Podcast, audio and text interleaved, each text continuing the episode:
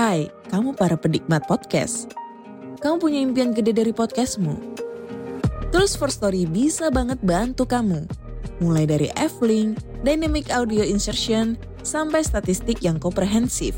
Semua ada di First Story. Gak ketinggalan kamu bisa monetisasi podcastmu lewat iklan dari First Story Ads yang bisa kasih kamu penghasilan dari setiap place podcastmu. Yuk gabung sekarang dengan klik di firststory.me. Sekali lagi, klik di firststory.me. Mari kita bawa mimpi podcastingmu menjadi kenyataan.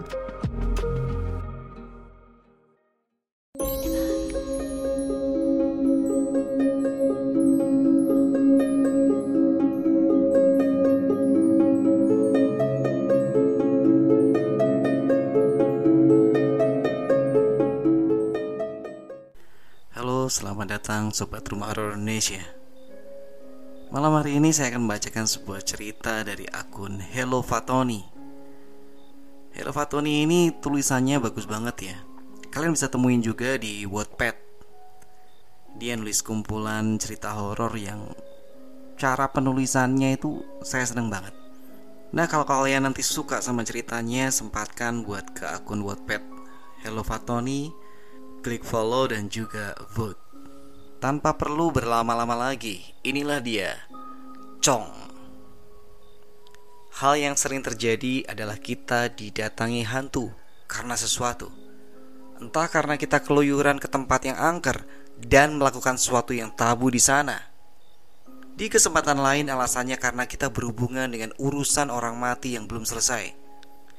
Jarang yang tanpa alasan tiba-tiba kita didatangin hantu. Rumah kontrakanku pun tidak angker. Aku sudah tiga tahun menghuninya sendirian dan sekelebat bayangan pun tidak pernah kulihat. Lingkungannya juga penuh dengan gelak tawa anak kecil waktu sore atau peronda yang sesekali lewat kalau malam. Lalu kenapa dia bisa muncul di kamarku malam itu? Aku terbangun tak karena apa Jam beker yang menyala karena gelap menunjukkan pukul 2 pagi. Mataku sedang mengerjap-kerjap ketika aku menyadari sesuatu. Seseorang berdiri di pojok kamar. Lima detik kemudian aku mengoreksi. Kesimpulanku, bukan, bukan manusia, melainkan pocong. Pocong itu menjulang dan bergeming di sudut terjauh ruangan. Dalam keremangan kamar, kain putihnya mencolok sekali Walaupun bisa kulihat noda kotor di mana-mana, ujung hidungku bergerak-gerak karena terusik dengan bau busuk dan amis. Kepala pocong itu menatap nanar ke depan. Syukurlah.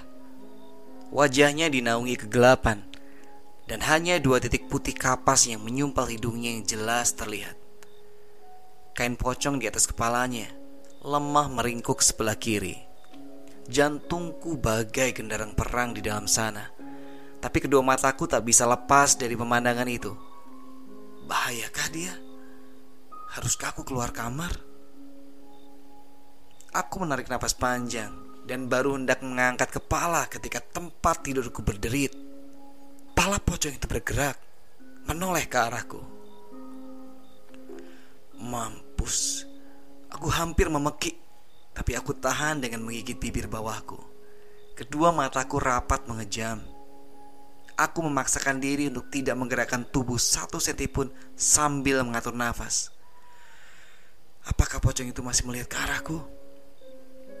Kelopak mataku terbuka sedikit dan kepala pocong itu masih tertuju ke arahku.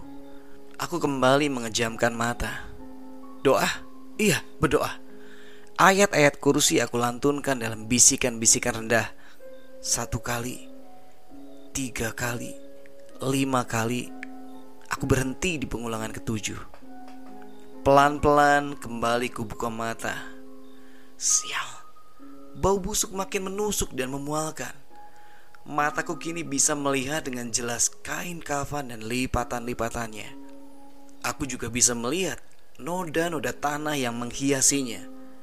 Pocong itu sudah berdiri di pinggir tempat tidur. Aku berbalik cepat menghadap ke arah tembok. Jantungku berkejaran dengan deru nafasku. Rasanya seperti berjam-jam aku menunggu sesuatu terjadi. Namun tidak ada apa-apa.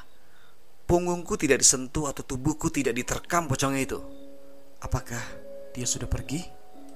Dengan bertumpu pada siku, aku bangkit sedikit demi sedikit. Tubuhku masih menghadap tembok. Ketika sudah dalam posisi duduk, aku berhenti. Masih tidak ada apa-apa. Kepalaku menoleh ke belakang pelan sekali. Melalui ekor mata, pocong itu masih mematung di pinggir tempat tidur. Cukup, aku tidak tahan lagi. Aku melompat berdiri langsung turun dari tempat tidur. Masa bodoh kalau tiba-tiba pocong itu berlari, melompat atau terbang mengejarku. Ketika sudah sampai di pintu kamar, pocong itu tidak melakukan itu semua. Dia malah bersuara, memanggil namaku. Refleks, aku berbalik. Seharusnya tidak, tapi suara tadi begitu familiar. Aku telah mengenalnya begitu lama. Rasa penasaranku benar-benar sudah membunuh kengerian yang sedari tadi menyerang.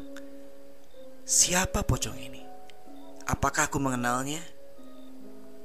Sekarang setelah jarak kami tidak begitu jauh, ditambah lagi mataku sudah terbiasa dengan kegelapan kamar. Aku mengenalinya. Wajahnya memang bengkak, pucat dan membusuk. Matanya terpejam rapat. Namun aku sangat mengenalinya. Itu adalah wajahku. Dalam satu kedipan kemudian, pocong itu raib, tak berbekas. Aku tahu alasan pocong hadir ketika aku mudik tiga hari kemudian. Liburanku tepat dengan satu suro. Dari kampung nelayanku, biasa melakukan larung sajian ke tengah laut. Kunjungan pocong yang terus menghantui itu membuatku malas untuk ikut. Ternyata itu sebuah keberuntungan. Sebab hari itu terjadi kecelakaan kapal yang menewaskan beberapa orang. Oke gitu dulu ya Sobat RHI Semoga terhibur, selamat malam dan selamat beristirahat